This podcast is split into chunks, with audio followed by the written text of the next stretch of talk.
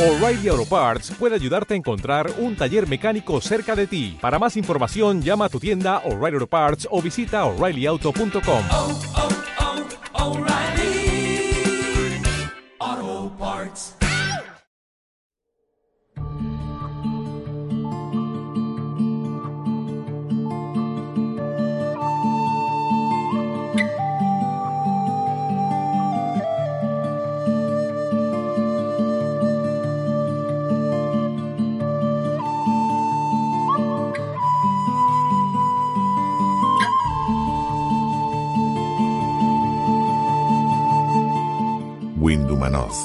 podcast de fantasía, ciencia ficción y terror.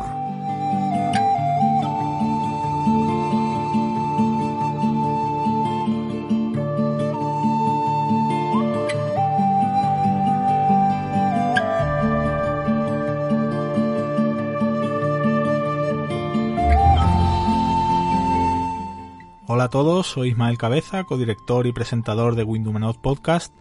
Os doy la bienvenida a este contenido extra. Como algunos de vosotros ya sabréis, el número 12 de la revista Windumanoz está recién salido del horno y hoy queremos contaros los contenidos que podéis encontrar en él. 96 páginas a todo color, con lo mejor de la fantasía, la ciencia ficción y el terror, tanto nacional como internacional. Antes quiero saludar a Alex Sebastián, codirector de Windumanoz. Hola Alex. Hola Ismael, ¿qué tal? Pues muy bien, eh, vamos a presentar los contenidos del nuevo número de Windumanoz. Si me lo permite, creo que debemos aprovechar para, para dar las gracias a todos por la acogida que está teniendo el primer programa de nuestro podcast.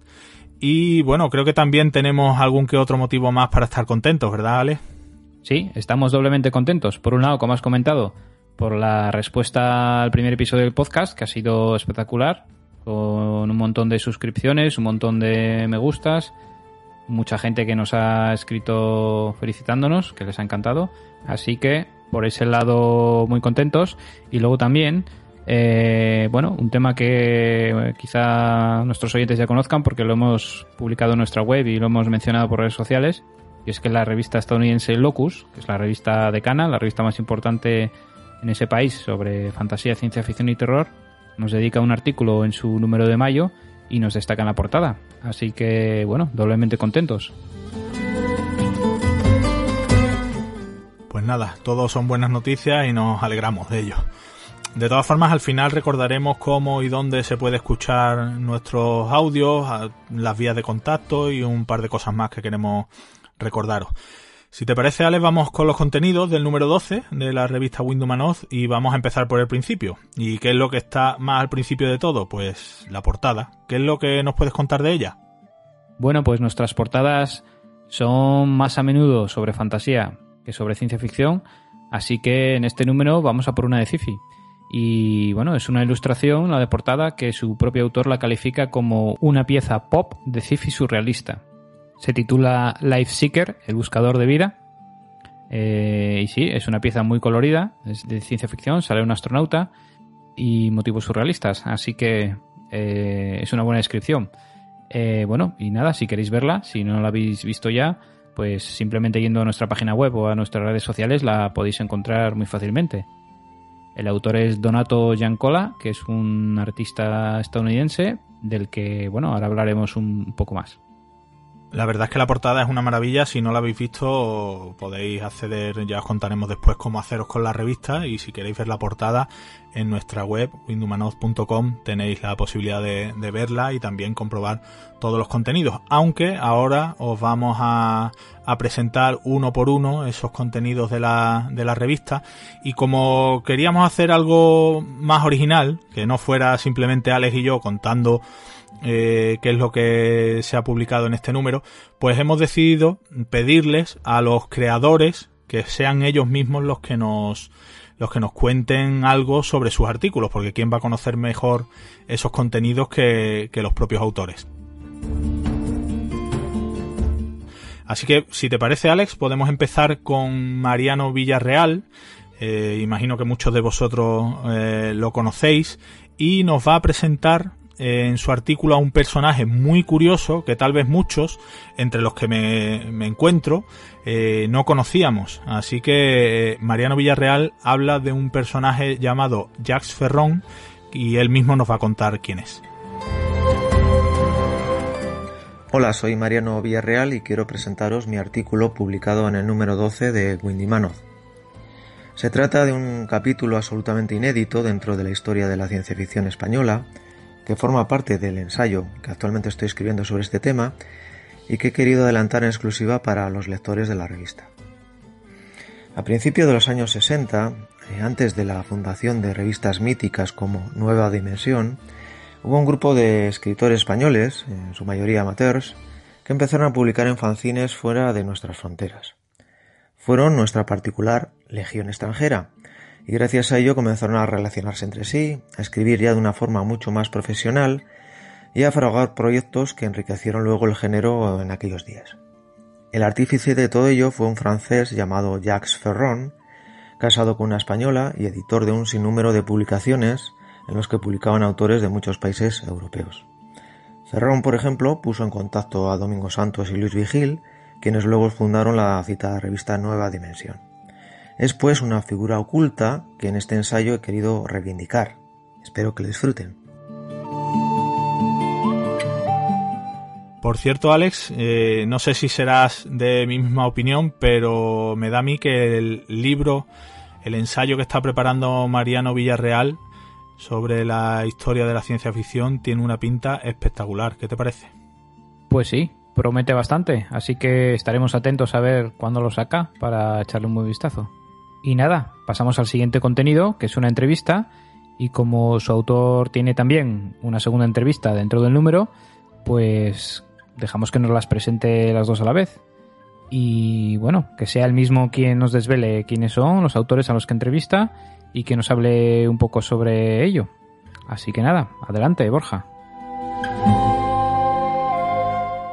¿Qué tal? Muy buenas, ¿cómo estáis? Eh, soy Borja Bilbao y os vengo a hablar de los dos artículos, en este caso entrevistas, con las que participo en el número 12 de la revista Manuz, que en breve llegará a vuestras manos. En, este caso, envidiadme un poco, he tenido la oportunidad de hablar con dos autores que, que están en boca de todos nosotros. El primero de ellos es Kim Stanley Robinson, un legendario escritor de ciencia ficción que ha publicado innumerables novelas y que precisamente ahora llega a nuestro país con el Ministerio del Futuro, su más reciente obra publicada en inglés. Aprovechamos esto y la reedición de la trilogía de Marte que ha llevado a cabo Minotauro recientemente para hablar con él sobre todos los temas que tratan sus novelas. Aprovechamos desde aquella trilogía de Marte, pasamos por 2312, por El sueño Galileo, por El Ministerio del Futuro precisamente.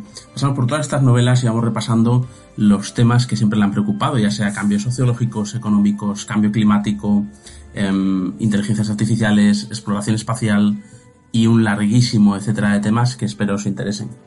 Por otro lado, eh, también he podido hablar con Brian McKellan, que aunque no era conocido hasta el momento en España, por fin lo vamos a conocer gracias a Promesa de Sangre, que es la obra que ha publicado Gammon recientemente y que es el inicio de, de una trilogía que sin duda tiene una pinta estupenda y para ello os va a leer el primer libro, Promesas de Sangre, como digo, que es, mm, si os gusta Sanderson, os gusta la fantasía, el estilo, el imperio final, más o menos, em, este libro os va a encantar, tiene de todo, tiene eh, batallas, tiene magia, tiene una trama detectivesca, tiene muchas líneas que sin duda hacen de esta una novela muy muy recomendable, así que no pude por ello menos que contactar con él y charlar un ratillo sobre sus inicios, sus clases. Eh, este hombre tuvo la oportunidad de aprender a escribir atendiendo clases con Orson Scott Card, con Brandon Sanderson mismamente, y aprender de ellos eh, técnicas de escritura, con lo cual viene bien, bien enseñado de casa, ¿no? Digamos. Em, entonces aprovecho para contactar con Brian, hablar de estos inicios, repasamos promesas de sangre de atrás adelante, y además hablamos un poco de futuro, claro, como no puede ser de otra manera, y de las adaptaciones a televisión. Y es que Promesa de Sangre eh, también tiene una adaptación en marcha que Brian nos cuenta un poco cómo están yendo las cosas. Así que con esto, nada, espero que os interese. Eh, son dos entrevistas muy jugosas. La de Kim Stanley Robinson especialmente es muy larga, pero espero que la disfrutéis. Y Brian McKellan, sin duda, echadle un ojo también a su novela. Espero que os guste. Bueno, pues menudas entrevistas se ha marcado Borja. La verdad es que ninguna de las dos tiene desperdicio y bueno, estoy seguro de que a los lectores les van a resultar muy interesantes. La verdad es que sí, que son dos autores eh, muy interesantes y las entrevistas no debéis perder, perderoslas. A continuación, Tomás Rivera nos va a presentar su reseña del libro Reyes de la Tierra Salvaje. Adelante, Tomás.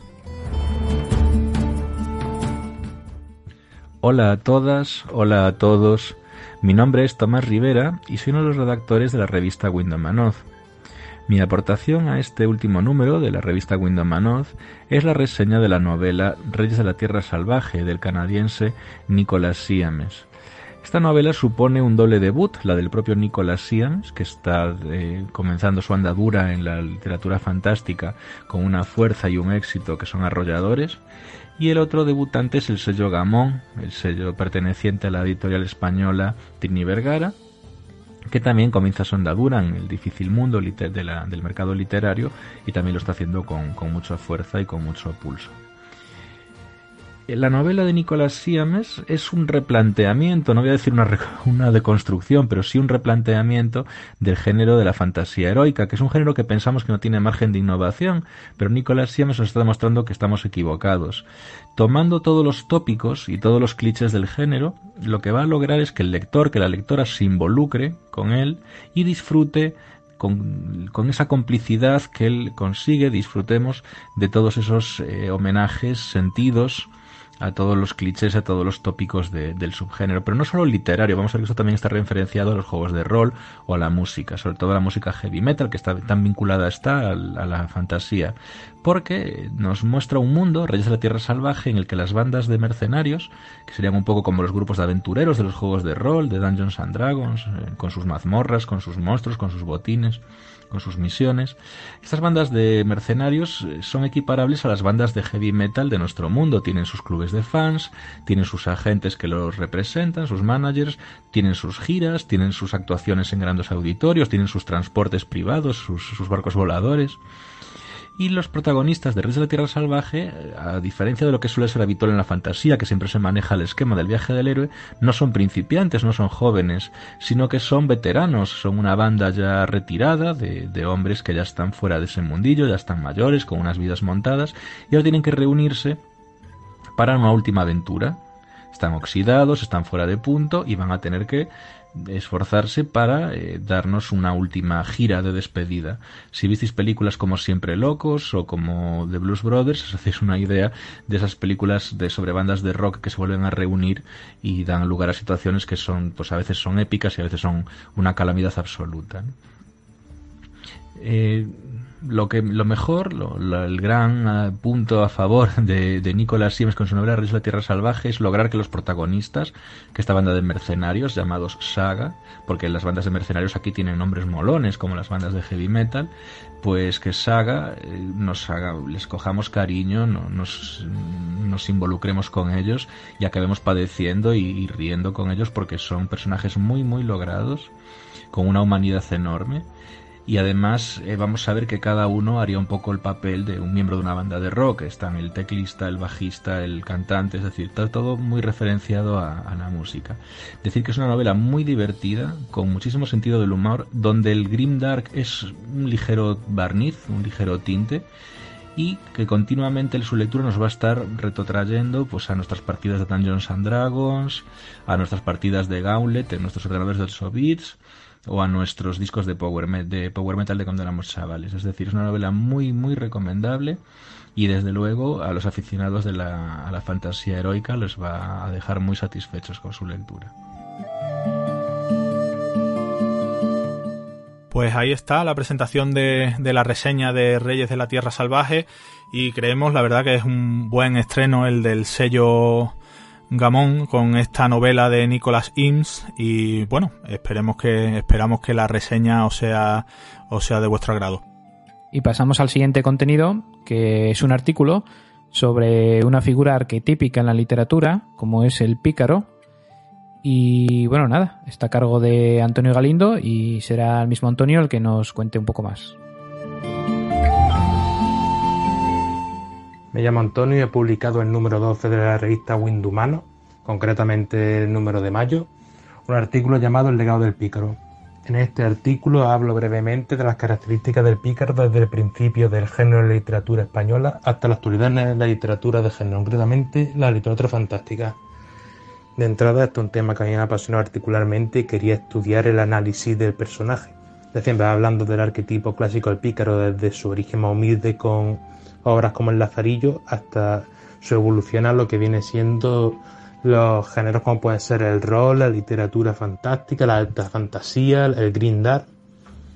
Y básicamente lo que he hecho en el artículo. Empezado con una introducción del arquetipo brevemente, luego lo he evolucionado poco a poco históricamente y ya lo he analizado en el género. Aunque claro, tengo que hacer una punta al respecto, que es simplemente que no es lo mismo hablar de el pícaro inicial y el arquetipo del pícaro único, el de la literatura española, al que da única, al que se evoluciona instantáneamente en el rol, porque es, es un pícaro completamente diferente. Y eso básicamente es lo que trato en el artículo.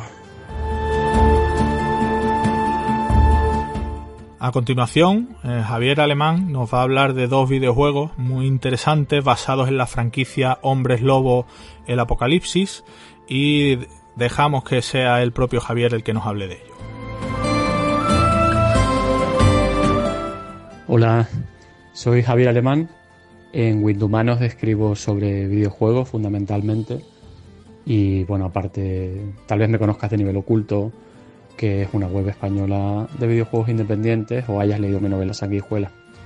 En este número de Windows quería hablar sobre los dos videojuegos que han aparecido sobre Hombre Lobo el Apocalipsis, que es un juego de rol que, es de la misma, del mismo mundo que Vampiro la Mascarada. Apareció de hecho un año después y que tiene una temática que mezcla un poco el animismo con un componente un poco chungo de, de haber entendido muy mal a las culturas nativas americanas y que espero que, con el paso del tiempo arreglen, ya que van a sacar una nueva edición, con un tema ecologista muy potente. De hecho, básicamente el juego te proponía en 1992 convertirte en un ecoterrorista enorme eh, que se enfrentaba a elementales de polución y a todo tipo de criaturas horribles para liberar a lo mejor un campo petrolífero. Entonces han salido dos juegos eh, de Hombre Lobo, uno que es Earthblood, que tiene como ese espíritu de los 90, y otro que es Heart of Gaia, que tiene un espíritu muchísimo más actual, un poco como preludio de la nueva edición del juego de rol, y es lo que comento en el número de Wind Humano. Espero que te gusten.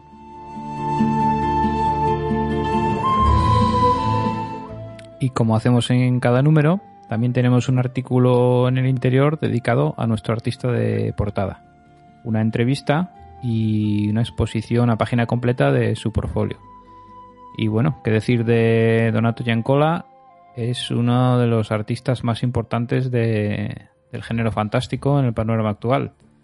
Eh, es un artista estadounidense, ha ganado una porrada de premios, entre ellos tres premios Hugo, 23 premios Chesley, de la Asociación de Artistas de Fantasía y Ciencia Ficción, dos medallas de Eurospectrum y seis de plata, el premio Hamilton King de la Sociedad de Ilustradores y bueno, se podríamos seguir aquí media hora con todo, todo lo que ha ganado. Eh, lleva en activo desde el año 93 y bueno, trabaja con, pues, con los clientes de más nivel que te puedas imaginar. Eh, desde las principales editoriales de Nueva York, eh, yo qué sé, la Organización de las Naciones Unidas, Lucasfilm, National Geographic, CNN, DC Comics, Microsoft, Playboy, Wizards of the Coast, Random House, Warner, Hasbro, pues te puedes imaginar, ¿no? Y bueno, es un artista del que seguramente los lectores habrán visto por ahí alguna ilustración suya. Si la ven quizá en su portfolio, quizá puedan reconocer eh, alguna porque eh, es bastante conocido. Entonces, bueno, mm, hablaremos con él sobre sus técnicas, sobre su visión del trabajo de los artistas freelance y bueno, sobre el tipo de cosas que solemos hablar con, los artistas. Y luego, pues nada, prepararse a disfrutar como enanos el portfolio de Donato porque es impresionante y como siempre, a toda página. Y bueno, uno de los platos fuertes que tenemos en este número es un relato de Joe Abercrombie. De hecho, bueno, el último relato que ha escrito Eh, es un relato que ha escrito para acompañar su última novela, El problema de la paz, originalmente en inglés, como ya pasó con la anterior novela Un poco de odio, pues este cuento venía incluido en una edición especial publicada por la cadena de librerías británica Waterstones y aquí en España pues se ha hecho lo mismo con la librería Gigamés. Runas publicó una edición en exclusiva para librería Gigamés en la que venía incluida este cuento, pero claro, todo el mundo que no se ha comprado esa edición limitada de tirada corta no ha tenido acceso a este relato. Y aquí tenemos pues una nueva oportunidad de hacernos con él y de leerlo. Y es un relato que de la misma forma que hacía el anterior relato que venía incluido con un poco de odio también en esas ediciones especiales, veremos eh, todo el periplo o todo el viaje que hace, podemos decir, un recurso material. En el anterior cuento era mm, un hilo, fibra textil, desde, desde su recolección como planta hasta su final como, o sea, transformado en un vestido. Y en esta ocasión será una gema, desde su hallazgo hasta su purificación, su pulido, su venta, reventa y va a acabar en un sitio muy especial y muy importante. Estos cuentos que está escribiendo Joe sobre estos, vamos a llamarlos viajes manufactureros, nos permiten profundizar un poco más en el nuevo aspecto de su mundo, en el aspecto, digamos, de, de desarrollo industrial o de revolución industrial que está sucediendo y como siempre, pues las escenas que nos va a mostrar no van a ser muy agradables o no van a decir mucho de esa sociedad y, de lo que pasa allí. Bueno, y como detalle simplemente para poner los dientes largos, podemos decir que sí, sale Bayaz, el primero de los magos, también sale Orso y también salen devoradores, si los echabais de menos. Así que nada, invitamos a la audiencia a hacerse con este número y a leer este relato de Joe Abercrombie. Y siguiendo con la ficción, vamos con un cuento inédito de Javier Miró, del que el propio autor nos va a hablar a continuación. Adelante, Javier. Hola a todos, soy Javier Miró, soy escritor de fantasía, ciencia ficción y terror. He escrito varias novelas, la última de ellas es Ojalá tú nunca, que salió hace unos meses con Insólita. Y en este número de, de Windumanoz eh, presento un relato que es, bueno, es difícil de, es difícil de hablar de él porque es de, de horror cómico o de humor cósmico. Todavía no sé exactamente qué denominación ponerle, pero bueno, está ahí, ahí. Está a medio camino entre Berlanga y Lovecraft. Entonces, bueno, pues trato de hacer un poco de humor basándome en, el terror cósmico de Lovecraft y bueno, e intento que, sea lo más entretenido posible y a la vez que sea lo más sorprendente posible, en un ambiente que sea reconocible para la gente de, España, un ambiente rural. Bueno, espero que lo leáis y que os guste mucho. Y nada más, eh, estoy encantado de volver a aparecer en la revista que es mi revista favorita en español y siempre que, aparezco es un, es un, placer enorme. Bueno, un saludo a todos y muchas gracias. Espero que lo disfrutéis de nuevo. Chao. Y tras los cuentos de Joe Abercrombie y Javier Miró, pues tenemos las dos historias seleccionadas en nuestra convocatoria abierta para este número y van a ser sus propios autores los que se van a presentar y nos van a hablar un poco de sus obras. Hola, soy Ángel Villanueva. En el número de la revista de este mes de mayo podéis leer mi relato Umami. Os quería adelantar algo del cuento, eso sí, sin descubrir nada importante para que os animéis a leerlo. Pero antes me presento muy brevemente. Nací en Albacete, He vivido gran parte de mi vida adulta en Barcelona y desde hace siete años trabajo en México en lo que he hecho siempre, crear historias alrededor de marcas en el terreno del marketing y la publicidad. Cuando no trabajo, escribo otro tipo de cosas que me ayudan a entender mejor lo que me pasa y lo que me rodea. Sobre todo, relatos cortos de fantasía, terror o ciencia ficción. Bueno, ¿y qué os puedo anticipar de Umami? El cuento transcurre en un futuro hipotético, no muy lejano, en el que el mundo occidental no ha podido contener la pandemia y está sufriendo lo que se ha venido a llamar la decimoquinta ola. Toda América ha colapsado Y en Europa la situación es tan crítica que el único modo de sobrevivir ha sido cediendo el control de la sanidad pública a las potencias que han tenido éxito luchando contra el virus. Japón, Corea y China. En este entorno viven los protagonistas del relato, una pareja de cocineros que trabajan en un restaurante japonés en Marsella. No es un restaurante cualquiera, al contrario, es un restaurante muy especial que, entre otras cosas, encarga un análisis genético de sus clientes cuando reservan, para poder ajustar el menú a las necesidades específicas de cada persona. Nuestra pareja tiene grandes planes para el futuro, pero su vida está a punto de ponerse patas arriba, o más bien de ponerse más patas arriba de lo que ya está. Aunque el planteamiento suene muy tecnológico, en realidad el cuento, como no puede ser de otro modo, gira alrededor de una historia de amor en concreto alrededor de lo que somos capaces de hacer por las personas a las que queremos. Espero que os guste tanto leerlo como a mí me ha gustado escribirlo. Aprovecho para dar las gracias a todo el equipo de la revista que seleccionó el relato y os mando un fuerte abrazo. Hola, muy buenas. Un saludo enorme a todos los oyentes del podcast. Mi nombre es Iván Mayayo Martínez y soy el autor de Tic Tac, que es uno de los relatos que podéis leer en el número 12 de la revista. Me he pasado por aquí para saludar, pero también porque quería hablaros un poquito sobre esta historia, sobre este relato sobre Tic Tac. ¿Qué os podéis encontrar eh, aquí? Pues Tic Tac está ambientada en una ciudad ficticia, se llama Cap Mayor, en un momento de transición tecnológica. Se está abandonando progresivamente el uso del gas, aunque círculos sociales, sobre todo las clases dirigentes, que se oponen a ello por el uso de la electricidad.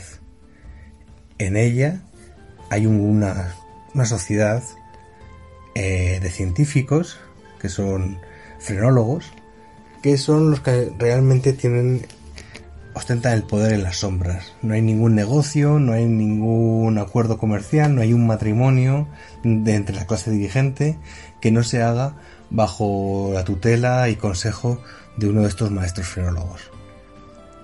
La protagonista del relato es una mujer que se llama Micaela Espósito, una joven que es aprendiza de uno de estos maestros frenólogos y vamos a vivir el momento en el que se prepara para poder ser maestra de pleno derecho a, través de, un examen. La verdad que esta historia hacía mucho tiempo que quería escribirla.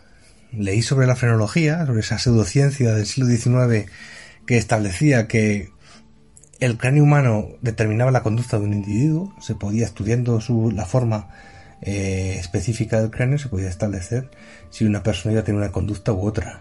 Es decir, una persona podía llegar a ser considerada criminal por tener una forma del cráneo eh, determinada, aunque no hubiese hecho ningún crimen en su vida. Y a mí esto me recordó muchísimo a Minority Report y me pareció que era muy interesante para poder desarrollarlo en un, en un relato. Y de ahí surgió eh, Tic Tac.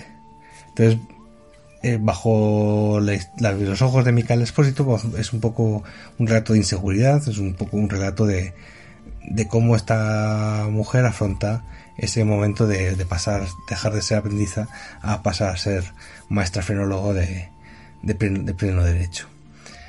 Eh, pues esto es todo, espero que, os guste. Un abrazo enorme y, y nada, hasta pronto.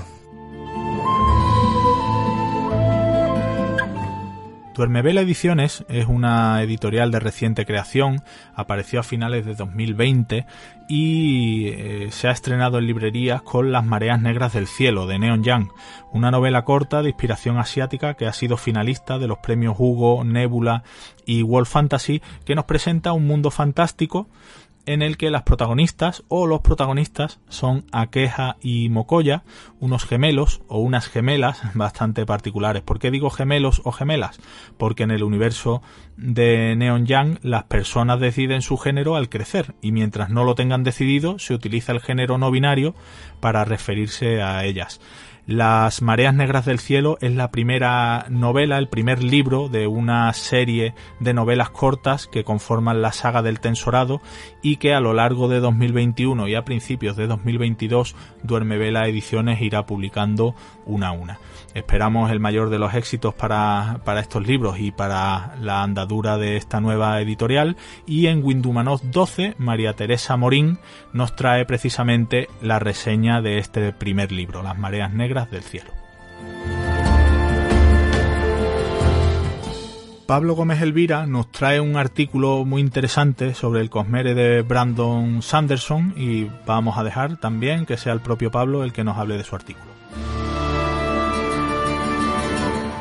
Hola a todos, yo soy Pablo Gómez Elvira y he tenido el, placer de poder colaborar en este número 12 de Windumanoz escribiendo un artículo dedicado a Brandon Sanderson y al Cosmere titulado Dioses y fe en el Cosmere. Es un artículo muy extenso que, aborda, eh, que plantea el Cosmere desde un punto de vista de la fe, de la religión y de los dioses que cualquier lector de Sanderson puede reconocer por ser uno de los temas más, más importantes de su obra. El artículo está escrito de forma que los lectores que no hayan leído algunas de sus sagas puedan leerlo igualmente, con avisos de, spoilers en los momentos adecuados. Así que creo que es un que tanto para los, los fans más, más puestos como los que todavía están empezando, es un, es un artículo que, que, puede estar muy bien y del que se pueden sacar muchos, muchos apuntes de la, de la obra de Sanderson. Eh, algunos de los temas más importantes, tanto del Cosmere como que luego he, comentado en este artículo, pues bueno, parten también del, concepto del Cosmere como un mundo de mundos que Sanderson ha ido, ha ido creando poco a poco y con paciencia, que ahora está recogiendo esas semillas que, un día plantó y que, que realmente queda mucho futuro para, para que al más puro estilo eh, universo cinematográfico de Marvel algún día podamos, podamos ver grandes crossovers entre, entre sus personajes y sus sagas más queridas. Eh, en el artículo se explora, eh, está centrado todo en, la religión y en los dioses y se exploran desde las grandes sagas del autor como Nacidos de la Bruma o El Archivo de las Tormentas hasta obras más contenidas como pueden ser El alma del emperador o algunos relatos eh, más, más, más, pequeños pero también importantes y que, en los que resuenan mucho eh, algunos de los temas más, más, más destacados de, del Cosmere. Se exploran temas como, en el artículo como, como la, muerte de Dios, la idea de un falso Mesías, también la idea de, los falsos dioses, muy presente en, libros como el Antris, el aliento de los dioses, también en el archivo de las tormentas, con los heraldos, por ejemplo. Las esquirlas, evidentemente, tienen un papel muy importante. Eh, los dioses entendidos como fuerzas naturales. Realmente la obra de Sanderson es una obra tan grande y tan compleja que, que tiene muchas, muchas ramificaciones y en este caso se, puede, se pueden abordar muchos temas. También no solo, no solo se habla de los grandes eh, aspectos del Cosmere, sino también de algunos más reducidos, como pueden ser el alma, eh, la fe de los personajes y, y algunos personajes concretos como pueden ser por ejemplo Kelsier, eh, también Hoyd, evidentemente el gran personaje del Cosmere, entre muchos otros. Al final el artículo es, un, es una revisión del Cosmere de Brandon Sanderson eh, a través de los ojos de, la fe, la religión y los dioses, que cualquier lector podrá reconocer, por eso que Sanderson es muy, muy consciente de esto, y dado que es un autor que tan eh, preocupado y tan consciente de, lo importante que es una buena representación étnica, eh, sexual, eh, también religiosa, evidentemente, pues es un artículo que trata de, sintetizar todas esas ideas en, una visión en una visión general que, aborde los principales temas. por mi parte, poco más. Espero que, los lectores puedan disfrutar de este, este, de este, artículo y del resto de, del número, que la verdad es que tiene, tiene muy buena pinta. Y, bueno, espero, espero poder eh, en el futuro traer algún artículo más, porque la verdad es que trabajar con el equipo de Windumanoz es un placer. Y bueno, nos vamos eh, escuchando en podcast, una gran iniciativa ahora, y también nos vamos leyendo en algún, en algún artículo en el futuro. Un saludo y muchas gracias. Y llegamos a la última entrevista del número. Eh, es una entrevista a Hugo Camacho, el editor de Orcini Press, que está a cargo de Alistair Mayro. Y aquí tenemos a la propia Alistair que nos va a contar un poco más sobre esta entrevista. Hola a todos, yo soy Alistair Myron y trabajo como editora y redactora para la revista Windumanot. En este último número, el doceavo ya de nuestra revista, he tenido el gusto de hablar con Hugo Camacho. Muchos de vosotros conoceréis a Hugo por su trabajo como editor, pero sobre todo por ser la cara visible y la persona a cargo de Orsini Press, una microeditorial destinada a traernos traducidas al español obras consideradas del género bizarro. Así pues, en esta entrevista Hugo nos ha explicado un poco cuáles son los orígenes de Orsini Press, qué es eso de la Inner Circle, el grupo de lectores que se encarga de ayudar a la editorial a ser un proyecto colaborativo y a mantenerse a flote, incluso en épocas tan duras como esta. Pero también hemos hablado sobre el género bizarro en sí, qué es lo que caracteriza al más gamberro de los géneros fantásticos, cuáles son sus orígenes, y aparte nos ha dado tiempo también de hablar sobre conspiraciones, Illuminatis, aliens que cocinan cosas de lo más extrañas, casas que desean devorarte, vampiros que van a terapia, sexo poco convencional y todas aquellas cosas que, pese a ser fantásticas, caminan en los márgenes. Orsini Press era un sello editorial que ya rechazaba la normalidad antes de que fuera nueva, así que si os gusta la literatura de margen y todo aquello que se mueve en las líneas de lo poco convencional, disfrutaréis sin duda de la entrevista a Hugo, porque, desde luego, indiferente no deja.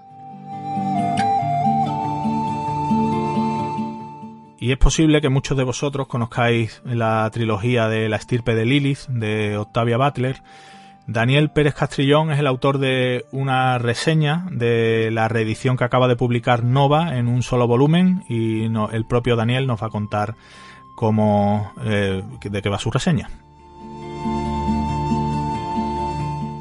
Hola, queridos oyentes y lectores de Windomanoz. Mi nombre es Dani, más conocido como Mangri, o quizás ese monigote de fondo amarillo en Twitter. Que sepáis que en este número de la revista tendréis una reseña mía de La estirpe de Lilith, la famosa novela de Octavia Butler, que ha sido corregida y revisada por Pilar Márquez. Y bueno, para terminar el número, tenemos un artículo en el que hablamos sobre brujas. Y es que la figura de la bruja está pasando por un cambio de rol dentro de la cultura popular que la ha llevado de ser, tradicionalmente, como todos sabemos, una villana o una antagonista, a ser ahora una heroína y una protagonista. Este cambio se está manifestando en una tendencia al alza últimamente en la literatura de género, en la que las historias son protagonizadas por jóvenes brujas que simbolizan el poder de la mujer y su potencial. Y en el artículo vamos a ver y vamos a analizar algunas de las obras más representativas de esta corriente que han venido siendo publicadas en los últimos meses. Pues nada, Ismael. Hasta aquí hemos llegado para este número. Y nada, espero que a nuestros oyentes les haya parecido interesante todo lo que traemos en el número 12, en este número de mayo, y que se estén preguntando cómo hacerse con él. Y si ese es el caso, pues es muy fácil. Solamente tienen que ir a windumanoz.com, allí verán una pestaña que pone comprar, solo es darle y a la página a la que llegas ya tienes allí todos los números de la revista disponibles para su compra. Y nada, seguimos hablando en la próxima ocasión. Hasta pronto. Bueno, Alex, pues hasta la próxima. Y para terminar, os recordamos las vías de contacto con el programa. Tenéis a vuestra disposición el correo electrónico podcast.windumanoz.com para hacernos llegar vuestros comentarios y sugerencias, así como nuestros perfiles en redes sociales como Facebook, Twitter e Instagram. Eh, buscando por la palabra eh, Windumanoz es muy fácil encontrarnos. Os recordamos también que si os gustan nuestros audios podéis suscribiros y compartirlos. Al suscribiros recibiréis una notificación cada vez que publiquemos nuevos contenidos y recordad que todos nuestros programas y nuestros extras se pueden escuchar y descargar en las principales plataformas para podcast, como iVoox, Spotify, Apple Podcast y Google Podcast. Como siempre, en mi nombre y en el de todo el equipo de Windumanoz, gracias por estar ahí y que la fantasía, la ciencia ficción y el terror os acompañen. Hasta pronto. En Windumanoz queremos traerte lo más interesante de la actualidad de los géneros especulativos, junto con la mejor ficción corta y el mejor arte. También queremos ayudar a los autores dándoles voz y visibilidad. Y para todo ello necesitamos contar con tu espada. Visita patreon.com barra Windumanoz, echa un vistazo a nuestras recompensas y considera unirte al grupo de amigos que apoyan este proyecto.